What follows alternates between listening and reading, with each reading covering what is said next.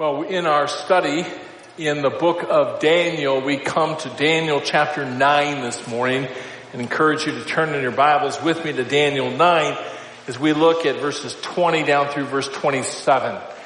Last Sunday, as we looked at verses 1 through 19, we found Daniel seeking the Lord. He was seeking Him in prayer. And Daniel had been reading from the prophet Jeremiah in Jeremiah chapter 25 and Jeremiah chapter 29.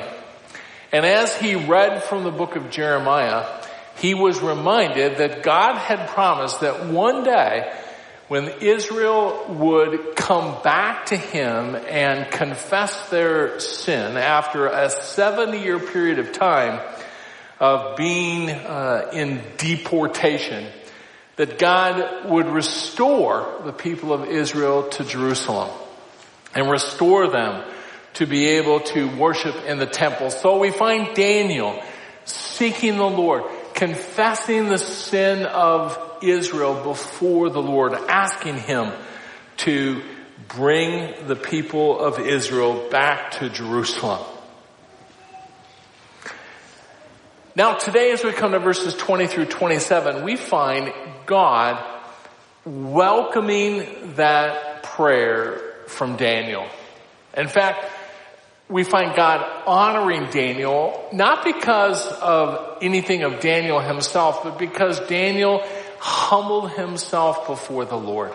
He, he humbles his heart before the Lord.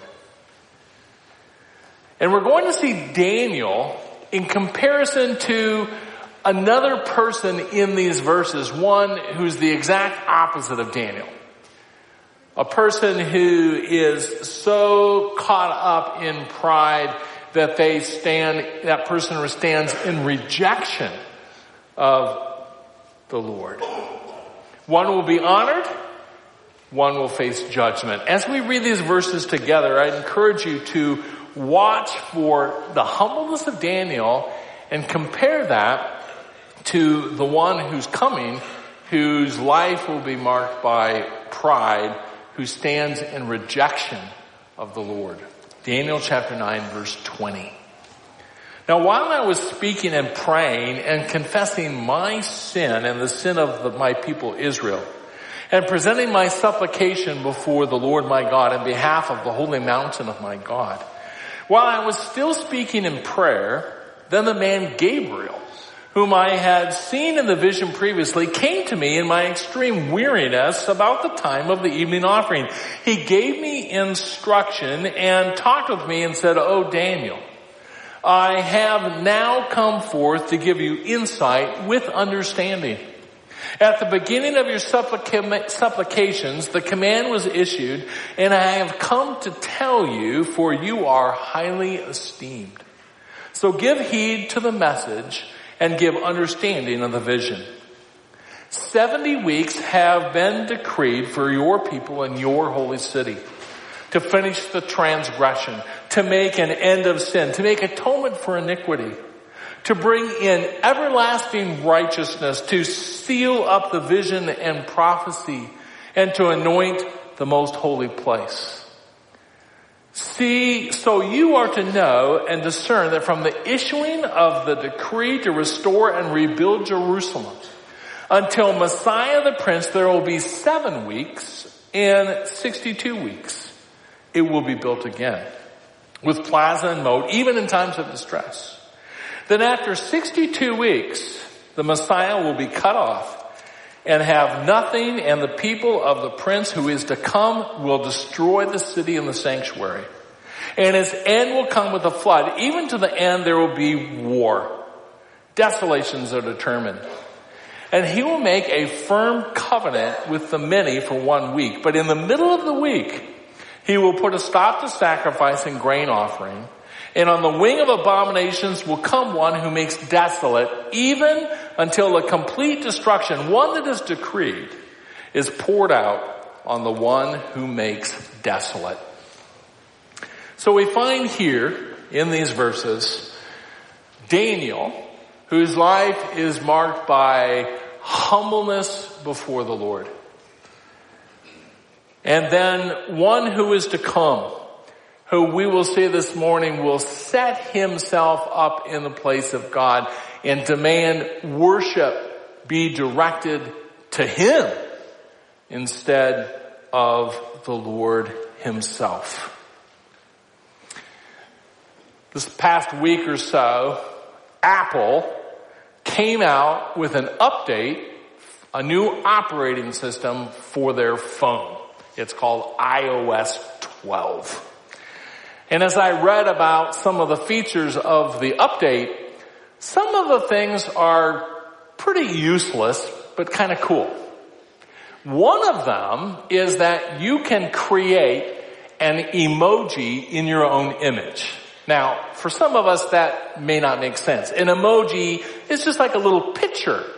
Uh, a common one would be a smiley face. So you could send a message to someone and then you could include a little smiley face just to kind of cheer up their day or to make them feel like you're happy. Well now in iOS 12, you can actually create a face that looks like you.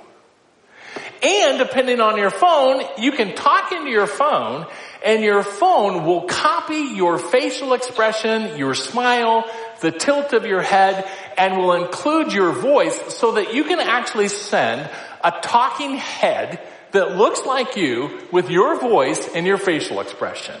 Now is that cool or what? Is that useless or what? Yeah. So the other night I was reading about this. I had done the upgrade to iOS 12 and I called up to my wife who was in the upper level of her home and said, Barb, you've got to come down here. Now, you have to understand my wife. It's a little bit after nine o'clock and ever since I've known her at nine o'clock, she shuts down. Even when we were dating, you hit nine o'clock, boom, she's out. The girl fell asleep during the guns of Navarone. How, I mean, I, I, I can't explain it. Nine o'clock, boom, she's out for the count. So it's a few minutes after nine o'clock. And, oh, I gotta go to bed. I said, Barb, you're gonna wanna come down. Oh, I need sleep. Barb, you're gonna wanna come down. So she finally came down. And I told her about the new Memoji. And I let her create my image. Oh, was she glad she came down. She got to pick out my nose, my shape of my face, my skin color, my ears, my lack of hair, my glasses. She got to pick it all out. And quite frankly, I was a little fearful to see the end result. Now, while it caused me a sense of trepidation to see how she described my outward appearance, how happy am I that the emoji was not set up for her to describe my inward appearance. You know, if there was a sliding scale like there was, for example, on skin pigment, if there was a sliding scale that went from humble servant before the Lord to prideful one, depending on the day, I would not like to see the emoji that she used to depict me. And one of the things that we're going to see here in Daniel chapter 9 is a clear picture of what it really looks like to walk humbly before the Lord. And we're also going to see a clear picture of what it ultimately looks like to walk in pride. And in the process, we'll get a glimpse once again into the life of Daniel but also the life of the one who ultimately walks in pride that's still yet to come. The one that we refer to as Antichrist. As the section begins in verses 20 through 23, we see this glimpse into Daniel's life. This one who's humbled before the Lord. Now, we've noted in the book of Daniel that there is a theme that runs through the book, this theme of humbleness. We've seen the exact opposite. We saw King Nebuchadnezzar so caught up in pride that God had to humble him. And We saw kind of a, a, a key verse of the theme in the end of chapter four when Nebuchadnezzar finally came to his senses and said this, he, referring to God, is able to humble those who walk in pride. That's Nebuchadnezzar's words that he learned the hard way. And so we've seen this, this theme running through Daniel of humbleness before the Lord or pride before the Lord. And we see it here again in verses 20 through 27. Here we find that God actually treasures humbleness. He treasures humbleness so much that he's going to send Gabriel with a message just for Daniel. And he's going to tell Daniel that God treasures him and actually because he does, because God honors that humbleness of heart, God is going to reveal truth to Daniel. Just like today, when we walk in humbleness of heart, God has equipped each and every follower of Jesus Christ to be able to discern truth. And we see it clear back here in Daniel 9. Notice with me in verse 20, Daniel's done praying now. In the previous verses, verses 1 through 19, he'd been reading the prophet Jeremiah, chapter 25, chapter 29, and started praying that God would restore the people back to Jerusalem. We find that as Daniel was praying in verse 20, it says, Now while I was speaking and praying and confessing my sin and the sin of my people and presenting my supplications before the Lord my God in behalf of the holy mountain of my God. Now, there when he refers to the holy mountain of his God, he's talking about the city of Jerusalem. We know that from verse 16 of chapter 9 because in verse 16, right at the end of the, of the uh, middle of the verse, it says, and your wrath turn away from your city Jerusalem, your holy mountain. So he's talking about Jerusalem. So Daniel's saying, I was praying for Jerusalem. But he also tells us in verse 20 that he was confessing my sin. That's an amazing statement. As we think about Daniel, think about what we've seen in Daniel's life so far in the book. This is the guy who said, I'm not going to eat that food that would cause me to sin before God. I'm just gonna, I'm gonna honor the Lord and I'm gonna eat food that would bring honor to Him. I want to be obedient to Him. When he could have taken the easy way out and just kind of bowed down to that image of Nebuchadnezzar, no way. He just continued to pray before the Lord. He continued to uh, pray before the Lord when the edict was issued saying that you can only worship Nebuchadnezzar. He's a spiritual giant. And yet Daniel records in scripture for us to read for all time that he, while he was praying, he was confessing my sin. You see, he's humble before the Lord. And he actually records that he needed personally to record his sin before the Lord. You see, that's humbleness. And God sees Daniel's heart and it tells us in verse 21 that while Daniel was still speaking, God dispatched Gabriel to come to Daniel and bring a message. Notice it says in verse 21, while I was still speaking in prayer, then the man Gabriel, whom I'd seen in the vision previously, came to me in my extreme weariness about the time of the evening offering. So we know from chapter 8 verse 15 that this is the same one that in chapter 8 verse 15 Daniel said there's this one that looked like a man and it was Gabriel. That was the section where Daniel had seen that vision of this ram and this flying goat. And Gabriel appeared. This is the same one. This is Gabriel, angel Gabriel who comes to Daniel with a message. Now, if you're reading out of the King James or NIV, it's going to say something like um, that this one being caused to fly swiftly. If you're reading like the New American Standard, like I have, it says that he came to me in my extreme weariness. The little word my in the NASB is italics. That means it's not in the Hebrew text. So the New American Standard editors interpreted this weariness to be Daniel's.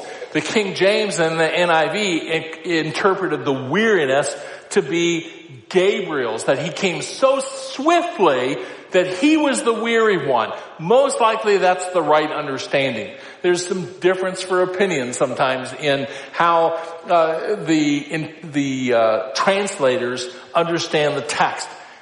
Either way, Gabriel here has come with a message for Daniel.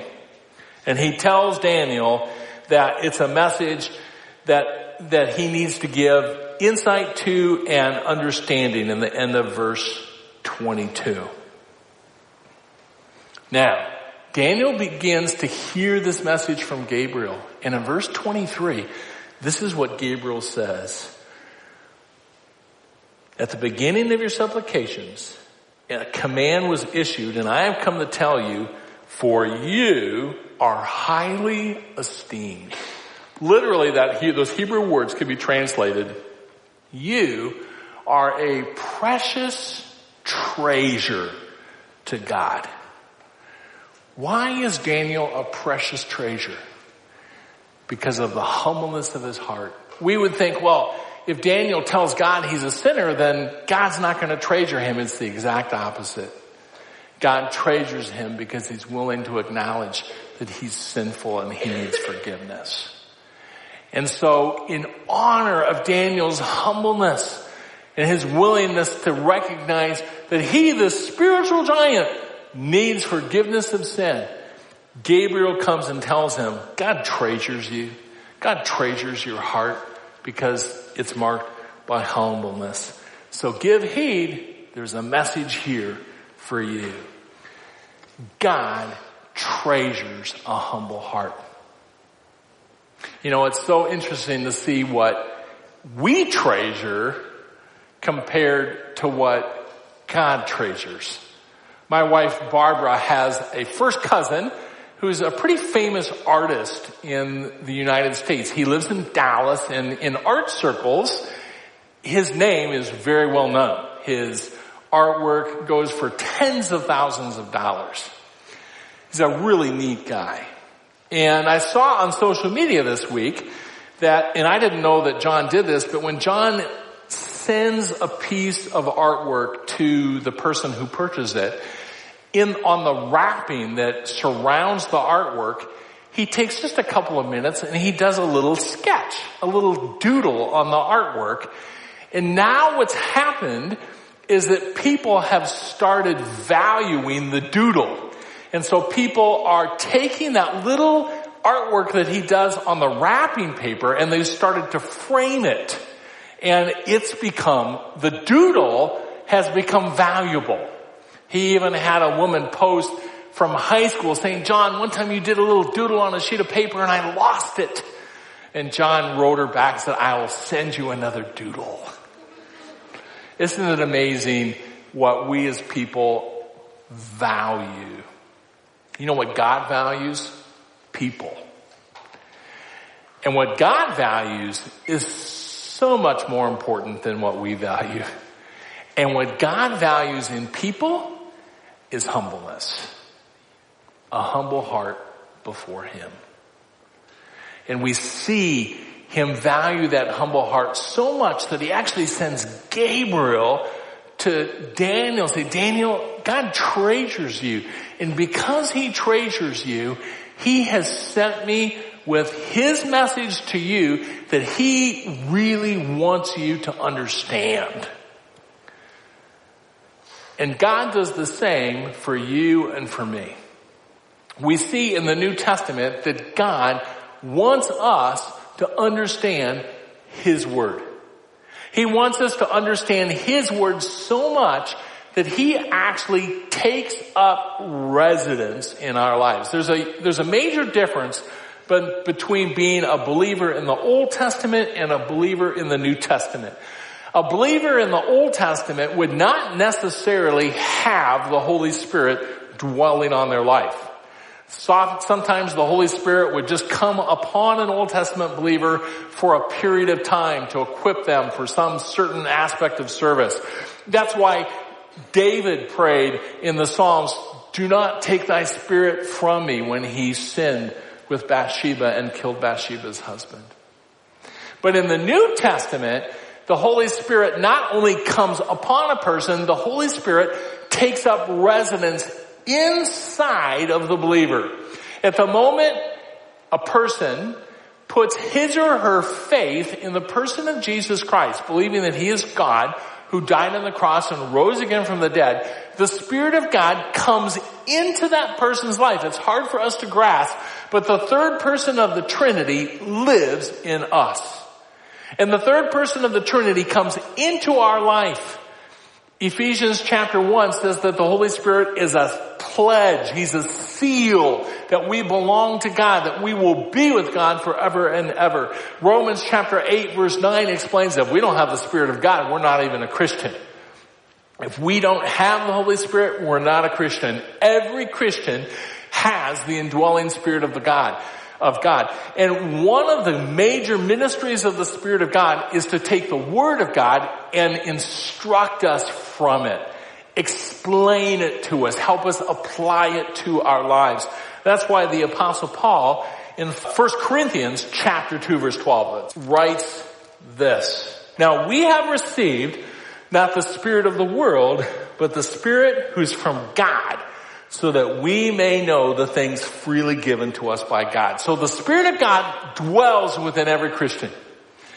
The Spirit of God is not always free to work in every Christian. He's there, but Paul also tells us that when we sin and we're not willing to confess it, it kind of kinks up the Spirit's ability to, to work in and through us. That's why Paul says in Ephesians chapter 4 verse 30, do not grieve the Spirit of God. Don't sin and have unconfessed sin in our lives. And so, just as is true of Daniel is true for us. We demonstrate humbleness before the Lord when we call sin for what it is and we confess our sin. When we confess our sin and walk humbly before the Lord, He is free and desirous of teaching us and instructing us personally in our lives from His Word. He wants us to understand His Word. And He will do that through the indwelling Spirit of God when we humble ourselves and confess our sin. If we don't confess our sin, the Spirit of God, who's still there, is sort of kinked up. He's not able to take the Word of God and teach us from it and guide us and instruct us because we're grieving Him. God values humbleness in His people and He sees humbleness when we are willing to confess our sin. Now, against that picture of verses 20 through 23, we come to verses 24 through 27 and we see the the exact opposite, the polar opposite. This one we know to be Antichrist, who rules in pride, who will one day stand in outward defiance against the Lord, actually seeking, demanding worship of himself instead of worship of the Lord. Now remember what Daniel's praying for. He's asking the Lord to bring Israel back to Jerusalem, back to the temple where they can worship. The main point of verses 24 through 27 is this. Daniel, God still has a future for Israel. You know, there is a growing movement within evangelical churches, churches like ours, to say that the church has replaced Israel, that all those Old Testament promises that God made to Israel, like when God told Abraham, Abraham, I'm going to bless you. If you obey me and go to the land which I will show you, I'll bless you and I'll bless those who bless you and in you all the families of the earth will experience blessing. You'll have descendants as, as innumerable as the stars of the heaven and the sand of the sea. And a little bit later, God told Abram that he's going to give him land from the brook of Egypt all the way to the Euphrates. Israel has never possessed that entire tract of land, but one day they will. And here at Faith Bible Church, we firmly believe that those promises that God made to Abram and later to the nation of Israel will come to their fulfillment. That God still has a future plan for Israel. And here, that's the main message. Daniel, you're praying that God will bring you back, bring the people of Israel back, and He's going to. And because of the humbleness of your heart, I'm going to show you how and when this is going to take place. Now, these verses are packed. I'm going to do my best to try to unpack them. Hang on. There's so much here in verses 24 through 27. But remember this, if we don't forget, if we don't remember anything from these verses, remember this. God is saying here that He still has a future for Israel. That He's still going to honor those promises. That people of Israel will be in the land of promise forever. In the kingdom that God has promised, where a son of David will sit on David's throne forever and ever. Now, here is the message that Gabriel has for Daniel. We find it in verses 24 through 27, and it involves this proud one, the one we know as Antichrist. And this proud one, this Antichrist is going to oppose God. We also see he's got a sure future. Judgment. Let's look at it. The very first words of chapter 9 verse 24 say this. 70 weeks have been decre- decreed for your people and your holy city. So it's important for us first of all to see that this message is a message for Israel. A little bit later, when we come to verse 27, when it says he will make a firm covenant with the many for one week, remember this is a message for Israel. Surely the many includes Israel. This is a message for Israel. It's a message about Israel. And so here, Gabriel tells Daniel, 70 weeks have been decreed. Now literally in the Hebrew text, the word, it does not say weeks, it says sevens. You know how in our Western mindset we think, we think in tens. 10, 100,000, 10,000, 100,000, million. Boom. It just comes off. We think, our brains think in tens. At this time in the ancient Near East, they thought in sevens. And the message from God through Gabriel to Daniel says literally this. 70 sevens have been decreed. Now the text doesn't tell us if it's seven seconds, seven minutes, seven hours, seven days, seven years. But we know from verse 25 that it has to be years because verse 25 is written with a perspective of years. It says in verse 25, you are to know and discern that from the issuing of a decree to restore and rebuild Jerusalem until Messiah the Prince, there will be seven sevens and 62 sevens. So we know in order for that to happen, it has to be a reference to years. Now on the back of your bulletin inserts is a very detailed chart that's actually talking about these verses. And you can see as we break these verses down how it fits into the timeline of Daniel and actually how it corresponds with the book of Revelation. So the very first thing that we have here is a statement about 70 periods of seven years. 77 year segments. In other words, 490 years. So Gabriel tells Daniel, I'm going to tell you about a period of 490 years of God's plan for Israel. And during that 490 years, God's going to accomplish six major things. And we see those six things in verse 24. The first three talk about sin. Those are dealt with at the cross. He says 77s, we know 490 years, have been decreed for your people and your holy city to finish the transgression, to make an end of sin, to make atonement for iniquity. Looking back, we can see this happened at the cross. When Jesus Christ, the second person of the Godhead, came to earth, took on humanity so that he would be able to die, it is 100% God, 100% man, went to the cross and died in our stead. He definitively dealt with sin. He dealt sin a death blow.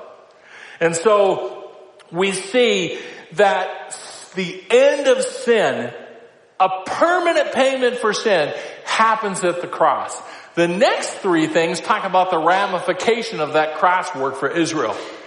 And the next three things will be completed still yet in the future when Jesus Christ, the Messiah, comes back to earth and sets up his kingdom. So we see the next three things to bring in everlasting righteousness, to seal up vision and prophecy, and to anoint the most holy. To bring in everlasting righteousness will happen when the kingdom begins, when Jesus Christ sits on David's throne over an earthly kingdom.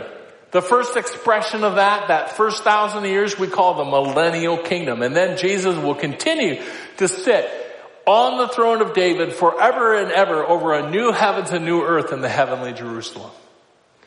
We see also to seal up vision and prophecy. There'll be no reason to read prophecy anymore. It'll all be fulfilled. And then finally, to anoint the most holy. Now, in my Bible, in the New American Standard, it says place in italics. That means that the word place is not in the original Hebrew text. The NASB editors think that what that means is that as the millennial kingdom begins, there will be a millennial temple that will be anointed, set apart for the worship of God. Other Bible teachers think that the most holy is not a reference to the temple, but it's actually a reference to Jesus himself, that he will be anointed as the Davidic king. Either one is possible. The point here is that during this 490 years, God's got a future for Israel. Now, what Daniel didn't understand, what we can only understand by looking back is, is that these 490 years are not going to all happen consecutively. So that brings us to verse 25. You are to know and discern that from the issuing of a decree to restore and rebuild Jerusalem, we know that took place in 445, 444 BC from the book of Nehemiah chapter 2. Until Messiah the Prince, there will be seven weeks and 62 weeks. So seven plus 62 is 69 weeks. What the message says is this, there's going to be 483 years from the time when the original decree is made that Israel can go back and rebuild Jerusalem until the time that Messiah is present, 483 years. Why the 69 weeks is broken in the 7 and 62, I can't answer that. I don't think anybody definitively can. But it's 69 weeks, which leaves us with the question, what about the 70th week? There's only 69 weeks here, 483, but we need 490. What about the 70th week? And what Daniel didn't understand, what none of the Old Testament authors clearly understood, what the New Testament calls a mystery is the fact that there is a period of time between the 483 years and that 70th week of Daniel. And that period of time is where we live right now. Bible teachers call it the church age. It was a mystery in the Old Testament. But now looking back, we can see it clearly. That's where we live. And the 70th week of Daniel is still future. It's what Bible teachers refer to as the tribulation period, that seven year period of time. It's what Revelation chapter 6 through Revelation chapter 19 dedicates to describing. That tribulation period, that 70th week of Daniel. So right now as we come to verse 25, we see 69 weeks. And at the end of 69 weeks, it says, then after the 62 weeks, that's the seven plus then the 62, the Messiah will be cut off and have nothing. We know that to be the cross. That Jesus Christ is crucified to pay for the sin of humanity. And the people of the prince who is to come, and we've talked about this one, in the vision of the statue of Nebuchadnezzar, and in, in later chapters, we see that out of the Roman Empire will come one who is a prince to come. The book of Revelation refers to him as the beast. John in 1 John refers to him as the Antichrist. This one who is to come is shown for us here in Daniel 9:26. He's saying the people of the one who is to come. So the Romans are going to do what verse 26 says, which is destroy the city and the sanctuary. That's happened. In 70 AD, Roman General Titus came in and destroyed the temple. And verse 26 continues to say that Israel will will um, be the victim of war and desolation all the way until when Messiah the Prince sets up his kingdom, which we see is true. It's reality. What Daniel didn't understand is this break between years 1 to 483 and then 484 through 490, that last period of seven, what Bible teachers call the 70th week of Daniel, which we come to in verse 27. Verse 27 is a description of what we call the tribulation period. It's a description in capsule form of Revelation chapters 6 through 19. It's talked about in Matthew chapter 24 verse 15. This is a description of the tribulation in one verse. Here it is. He, we know, the, it's just been talked about, the prince who is to come. We call him Antichrist from 1 John. He will make a firm covenant with the many for one week. Well, who's the many? For sure it's Israel. We know from Ezekiel chapter 38 that Israel will think they are at peace and will fall underneath a false Messiah. This is it. This one that we know as Antichrist will appear to bring peace and Israel will fall in behind him. In fact, the world will fall in behind him. And it says he'll make a firm covenant with the many for one week or for seven years. But in the middle of the week, three and a half years into it, he will put a stop to sacrifice and grain offering. He will cut off Israel's worship. In fact, we know from Revelation chapter 13, in Revelation chapter 13, there's really three characters. There's Satan, there's one called the false prophet, and there's one called the beast. And Satan will give authority to the beast. The beast will appear to have died. But he will be given life. And the false prophet will set up an image of the beast in the temple and demand worship. In fact, if people are not willing to worship Antichrist, they will die. And here it tells us that in the middle of that week, Israel will no longer be able to worship in the temple. And in reality, they will have to, they will, it will be demanded of them to worship Antichrist. We know from Matthew chapter 24 verse 15, and we'll look at this verse after the first of the year. Matthew 24 verse 15, it says this. Therefore, when you see the abomination of desolation, which was spoken of through Daniel the prophet, standing in the holy place, let the reader understand, then those who are in Judea must flee to the mountains. So even Matthew refers back to this, at this time when the beast, Antichrist, will set himself up to receive worship. You see, he's so caught up in pride that he stands in complete rejection of the person of Jesus Christ. But notice the end of verse 27.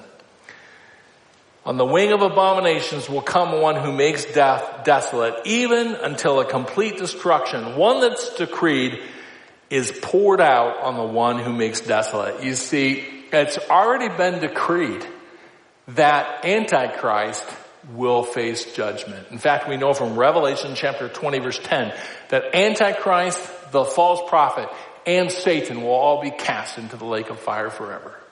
Their judgment is already secured. It is sure. Now, why is it important for us to know what's coming ahead? Why is it important for us to understand that what Daniel describes in this 70th week hasn't happened yet, but it's going to? It's important because of context. This week, uh, Barbara and I had a little discussion about a wedding that we are going to attend in October. Close friends. And I made the comment to Barbara, hey, the one good thing about this wedding is we can go really casual. And Barb says, what are you talking about? We can't go casual. And I said, it says right on the invitation. We can go casual. I, if it's nice out, I can wear my khakis and keens and just a sports shirt. If it's cold, I can put on a pair of jeans. It says right on the invitation that it's casual. Barbara says, no, it doesn't. Where are you coming up with this? So I go and get the invitation. And I read this sentence to my wife. This is actually what it says. The wedding will be outdoors, so dress accordingly. I think I've nailed it. It's outside. I can wear jeans. If it's nice out, I can wear my khakis and keens. My wife comes back and says, you don't understand the context. You don't get it. I said, Barbara, it says right on the invite, dress accordingly. It's outside. So my wife is really good friends with the mother of the groom. They had a, a really fun time laughing about me. Because the mother of the groom says, he doesn't understand that at all. It's a very formal affair. People are supposed to be dressed up. All that means is if it's cold outside, make sure you dress warm enough. What? I, I still think I was right, but the mother of the groom says I'm wrong, so I have to bow. You see, what my wife is saying is this. You don't understand the context. And one of the things that's really important for us to do is to understand the context of where we live right now. I'm not talking about Iowa. I'm talking about where we live in God's timeline. The apostle John helps us understand this in 1 John chapter 2. And in 1 John chapter 2, verse 18, we start to read this. Children, it is the last hour. Now John is talking to Christians in the first century and he's saying we're living in last days. That's 2,000 years ago. How much more are we living in last days today?